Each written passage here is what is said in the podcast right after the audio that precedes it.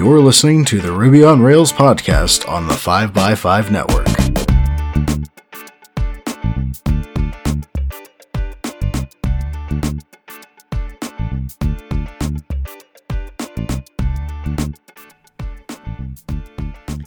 You're listening to episode 290, and I'm your host, Brittany Martin. Joining me today is Polly Schandorf. Polly taught middle school and high school for 15 years and found herself burnt out.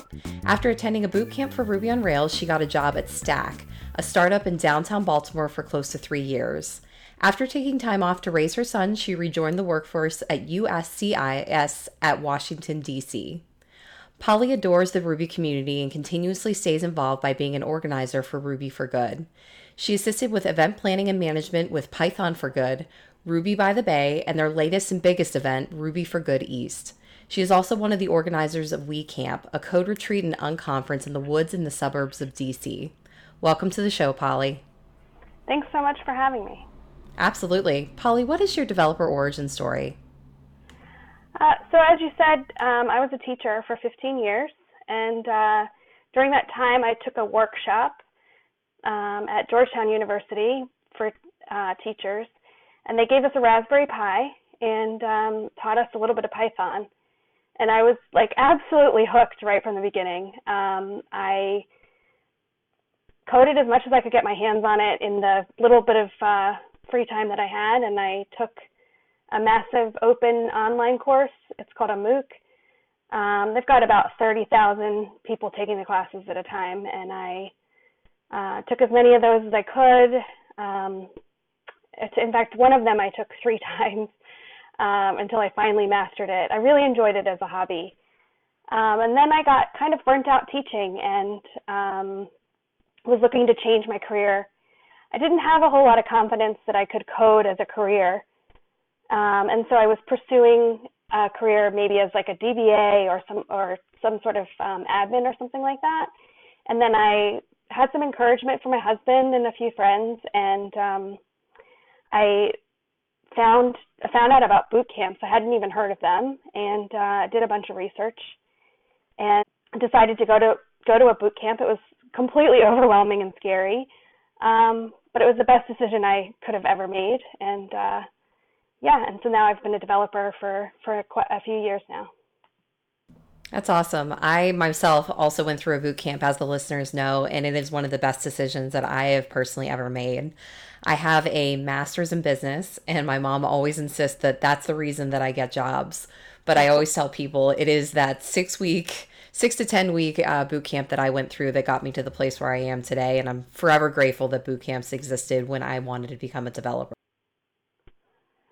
Same, yeah. I I definitely lacked a lot of confidence, and for me, it made a big difference to have sort of a, a rubber stamp, like someone telling me, like, yes, you may now go apply for jobs. I know a lot of people kind of just learn on their own and and then feel comfortable doing that, but for me, I I really um, felt more comfortable once I had uh, a little bit of um, experience behind me and, and someone um, telling me that I knew something that was really powerful for me. Absolutely. I'm super grateful for having that mentor as well. So, Polly, what has been your top highlight in your Ruby career? Um, so, my I went to Ruby for Good the, for the first time the weekend before my final project was due while I was in um, boot camp still and people recommended it to me. They said it was going to be better use of my time that particular weekend than working on my project. I was really dubious at first, but um, they couldn't have been more right. I met wonderful people. Uh, it's a very self-selected group of people, um, but uh, it, it was an amazing group of people that I got to spend some time with. I had the opportunity to teach and learn. Uh, there was someone in my group who was actually setting up their dev environment and uh, so it's pretty cool to be on both sides of that. I met my mentor there. I made lifelong friends. It was it was really amazing. But my highlight was um, a game of Werewolf. I'd never played Werewolf before, um, but we played it at this Ruby for Good and every other one I've been to. And um, we finished a, a particularly interesting game, and afterwards, people were um, discussing it and analyzing it. And about the three hour mark of talking about it over and over and over, I realized like I had really found my people because I have been criticized my entire life for being over analytical and um, I've really never met other people who enjoy thinking about something so simple and um, seemingly not important, um, but it's just, just interesting. And we um, talked about it and talked about it and talked about it. And it was just such a comfortable place for me. I really uh, found my place. And I can't say I've fit in everywhere as a developer um, that I've gone, but at Ruby for Good and WeCamp, they're just really my happy place. And um, I'm grateful to have that, that space. Yeah, we're so lucky in our community to have so many different opportunities to connect with others. And it sounds like those organizations are really great and definitely something that I want to dive into. But before we get into that, I'd love to hear what is a day in the life of your current job at USCIS. Okay, sure. Yeah. Um, so I've only been there for three months, so I'm still learning all the uh, acronyms. um, but we build software to help asylum seekers and refugees uh, we do 100% pairing, which is intense. Um, we do extreme programming, which I'm still learning a lot about, but I, I really like the values. Um, I hear that it's quite different than other places in the government. I don't have a lot to compare it to, um, but we do work very closely with our PMs and designers, um, which I think is, is, is great. We have a wonderful mission, so it feels good to go to work and, and uh, know that I'm helping people. We get to work from home a lot, which is really great, and we have quite a distributed team. So our um, our pairing is almost always remote, which is kind of interesting. So that's so interesting that you do extreme programming. From what I understand, it is something that Kent Beck created as an agile project management methodology. So it supports frequent releases and short development cycles to improve software quality. And I've heard that it allows developers to respond to changing customer requirements quickly, which sounds like maybe involves a lot of sprint planning, pairing. Has that been your experience so far? Yeah, it it definitely um, it definitely does. I, we don't work in sprints, but we um, that it is a very like quick turnaround. We deploy frequently. Um, we have the option to um, meet with de- designers and say, you know, could we could we maybe try it this way, or what do you think about this? And I really enjoy that that part of it. That sounds really ideal. The main vendor that we work with at our job, if we find a defect or we have a feature request, we will reach out to them and they'll say, Great, we're happy to work on that. You'll probably see that in the next couple months. And that part just always floors me just because I've gotten really used to frequent deployment cycles and I just feel that that's where technology has been going. Absolutely. So let's talk about the things that you do for fun. What is Ruby for Good? Um, Ruby for Good is an event um, where we work on apps for nonprofits. Before the event, we work with the nonprofit. We pick team leaders. We establish an MVP. We get a lot of setup done before the event. Um, at the event, it, it has a lot of similarities to a hackathon, and people always ask us if it's a hackathon. But um, our founder, Sean, really cringes when anyone calls it a hackathon. We have some pretty intentional differences. Um, we have a hard stop at dinner, and after dinner, people do what feels good for them. Some people need some alone time after the intense programming um, all day. Um, we have a, a, bunch of social things planned based on um, the attendees. People who are interested in certain things will set up um, activities in the evenings. That might be some games, um, some dance lessons, meditation, karaoke, um, all kinds of fun stuff. And um, building community is like a huge part of our mission. So, yes, we work on projects. Um, we build great things for nonprofits, but um, we, we do a lot more too. Um, we have a variety of developers who attend from beginners, like I said before, who are just setting up their environment to very experienced um, people. This last event that we just had, we had five to 10 um, devs who had their first PR merged into open source. So that's like super exciting. And uh, we aren't just Ruby either. We have uh, JavaScript people because we always need uh, great devs to work on the front end. And this last year, we also added project managers, which we hadn't had in the past, and we kind of experimented with. Um, and it worked out really well. Uh, project managers are really good at what they do, and devs don't always want to do um, project manager work. And so it just worked really well to have somebody managing the project before, during, and after the event. That's so great. I will tell you that Ruby for Good is on my bucket list of things that I want to do uh, during my Ruby career. I am a former project manager and I love the idea that you would incorporate project managers into the event. I have attended startup weekends before as a project manager, and it is definitely a very underrated skill to have someone who can loop everyone together, keep everyone on task, make sure that the slides look good, that you have the right person pitching your idea, that the client that you're building the service for is in sync and is providing feedback.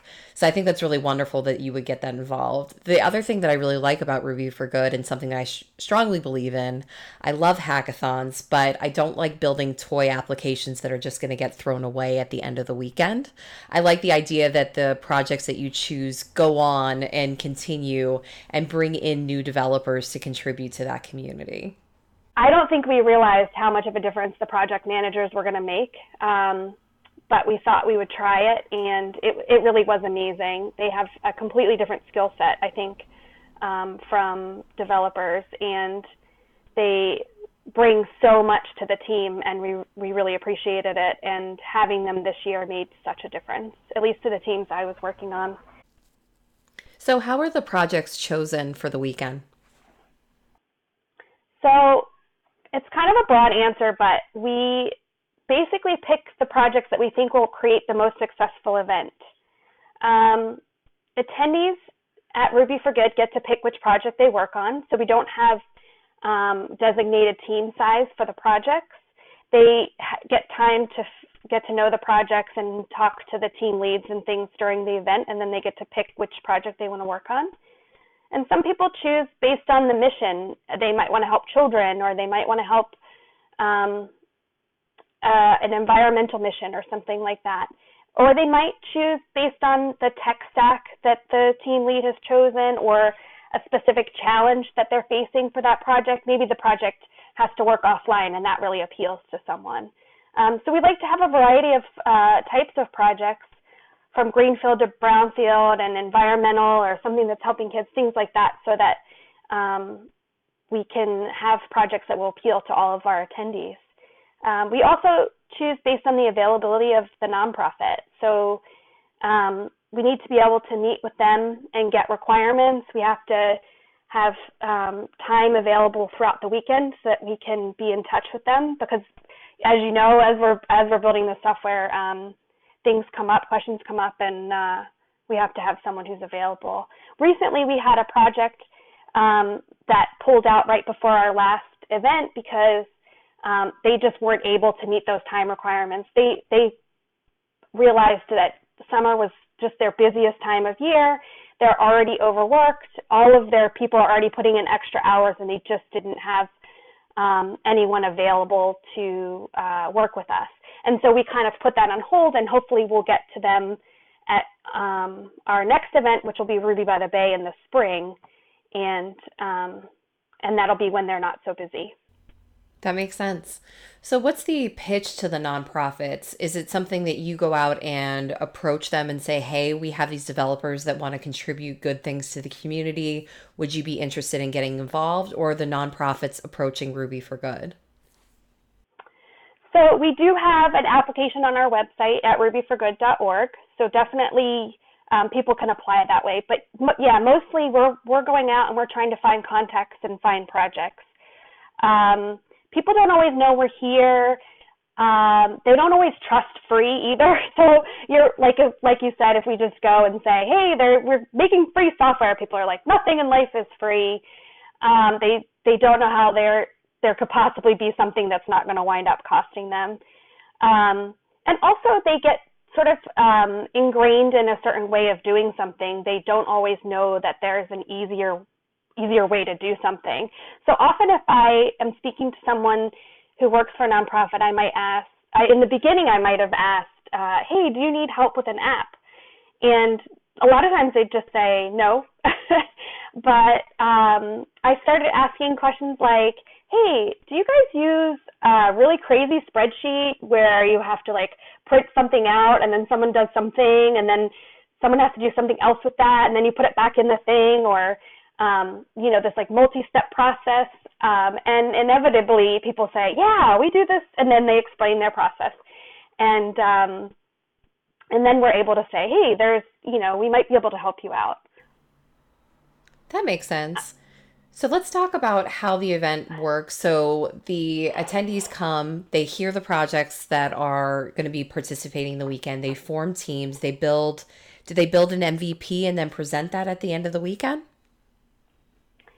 So during the event, um, they work mostly the projects don't get to an MVP during the um, during the two days. So they do present at the end whatever progress they've made, um, and then they sort of uh, decide on a timeline you know, what's going to happen going forward. So currently we're still working on our projects from Ruby for Goods, which was back in July. So what happens after an event? Do teammates decide how they're going to communicate further going forward? Is everything taking place on GitHub? What kind of tools are they using to keep the project going? Yeah, so after the event, um, people sleep a lot, a lot. Um, it's fun, exhilarating, but it's also super exhausting. Um, so usually um, a couple weeks after that, the team leaders will meet with the stakeholders. They sort of get some feedback and share the progress that was made. Um, they reassess their MVPs, their stretch goals, things like that. Um, and then yeah, we use we use GitHub, so they keep writing tickets. We, we recruit people. Opportunities like Hacktoberfest come, and we're um, you know we're getting lots of contributors. It's awesome and um, we get people working on these projects that we've never met, that have never been to a Ruby for Good. They just sort of find our issues on GitHub, and um, and and we work from there. Some people from the event do continue to work on the projects, um, but not everybody um, has that ability. So it's not a requirement if you come to Ruby for Good that you have to keep working on the project afterwards. But we do find people pick projects for the technical challenge or because they've connected to the to the mission, and so they oftentimes are still connected to that afterwards, and they want to keep contributing. And they, you know, they've invested a lot, so they really want to see it get to deployment. I think that's wonderful. So, speaking of, tell us about a recent project that you're excited that Ruby for Good is working on. I think I'd like to tell you about our most successful app because it, it sort of demonstrates um, all of the things um, that we hope for for Ruby for Good. So that's our diaper app. It started three years ago.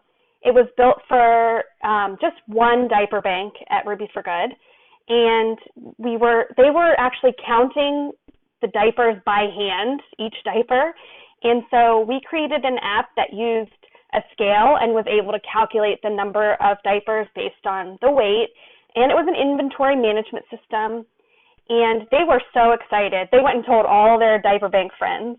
And their diaper bank friends were like, hey, can I get that too? So at the next year's Ruby for Good event, we extended, we leveraged what we had made, we extended it um, for other diaper banks. And since then, it's just been growing like crazy. Um, we are backed by the National uh, Diaper Bank Network. We've been invited to present our app at the, their conference this year, the National Diaper Bank Conference. We've got 60 diaper banks using it at this point, with um, hopefully soon we'll have over 200. So it's really cool. We we actually are helping um, over a million kids to get diapers, and uh, when we reach our projected amount, we'll be helping over three million. Nobody gets paid, not a single person, and I just think that is so cool that it's getting supported. We've also leveraged this um, and created a partner app. So each of the diaper banks don't actually give diapers directly to clients. They give them to um, food pantries and shelters and things like that. And so those are the partners of the diaper app, uh, the, uh, the diaper banks. And so we've created an app that um, works with those partners so that they can request diapers.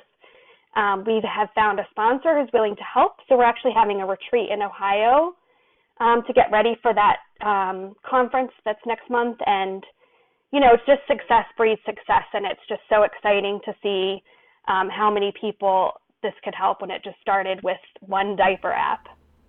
That is absolutely amazing, and it truly shows that Ruby can be used for good. I just love the fact that the project's been has been going on for three years, and it really shows that this this kind of project can really have longevity to it. Um, so, speaking of the, the, diaper app, how do the projects continue to be supported? Is there a central place that developers can go to see all the projects that have come out of Ruby for Good so that they can contribute after the event? How does that work?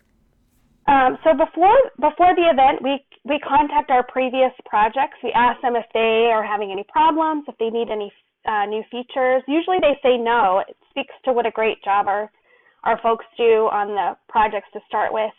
Um, but it's also because um, often they're overworked. They're grateful for what we've provided so far, and um, they get, you know, so it's sort of like when we're pitching to people, they just don't realize like what all the possibilities out there are. Um, so usually we just continue to maintain the projects. Um, we have folks that keep an eye on on things, and we've got Slack channels and um, alerts set up and things like that. Um, we've always got people around um, who are willing to help. So sometimes we maintain the projects like that, and then other times we actually hand um, hand the projects back off to a partner. So we worked with World Wildlife Fund one year. We worked with Terra Stories.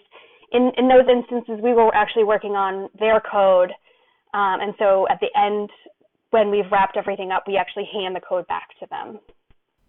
Oh, that makes a lot of sense. So now you you've sold all the listeners on getting involved with Ruby for Good. How can listeners get involved with the project? Yay! We love to recruit more and more people to join us. So, number one, you can pick a project, take an issue on GitHub, and work on it. Submit a PR and get your Hacktoberfest shirt this month. Uh, we have four projects that are still working towards MVP from our last event. So we've got baby wearing, which um, helps babies and caregivers. We've got Voices of Consent, which is um, an app that helps victims of abuse. We've got White Abalone, which is a um, an environmental project that's helping keep the white abalone from going extinct. And we've got Coral, which is a group in French Polynesia who has a mission to save coral reefs through uh, coral gardening. So we've got those four projects still going, and of course, Diaper is getting ready for their big conference. So um, folks can pick up a, an issue on GitHub and help us out. Um, the second way you can get involved is to help us find projects. So if you know anyone who um, wor- who works or volunteers for a nonprofit and might need our help, um, get us in touch with them. They don't even have to really know for sure what um, what needs to be done. We can work with them to figure out um, where we might be able to help. Um, the third way is to help us find sponsors. So um, people do pay for tickets to come, but it's quite an expensive event, and, and really the only way we're able to do it is through sponsorship. Um, it's a great way to um, recruit. So if you sponsor and you send someone from your company, this is an amazing self-selected group of people who all pay to come and write apps um, when they would normally get paid to do it. So we find that we have great folks there. We have a meet and greet so that folks can get to know the sponsors companies and if they're hiring um, they can they can tell people about their company. Um, that's awesome. yeah it's great. And the last the last way they can get involved is to um, actually come to an event. So like you said i'm going to hold you to it. I can't wait to see you um, at ruby by the bay or uh, at our summer event in dc ruby for good that would be wonderful i'm going to plan for it for next summer i can't wait so, Polly, thank you so much for being on the show. How can listeners follow you and Ruby for Good?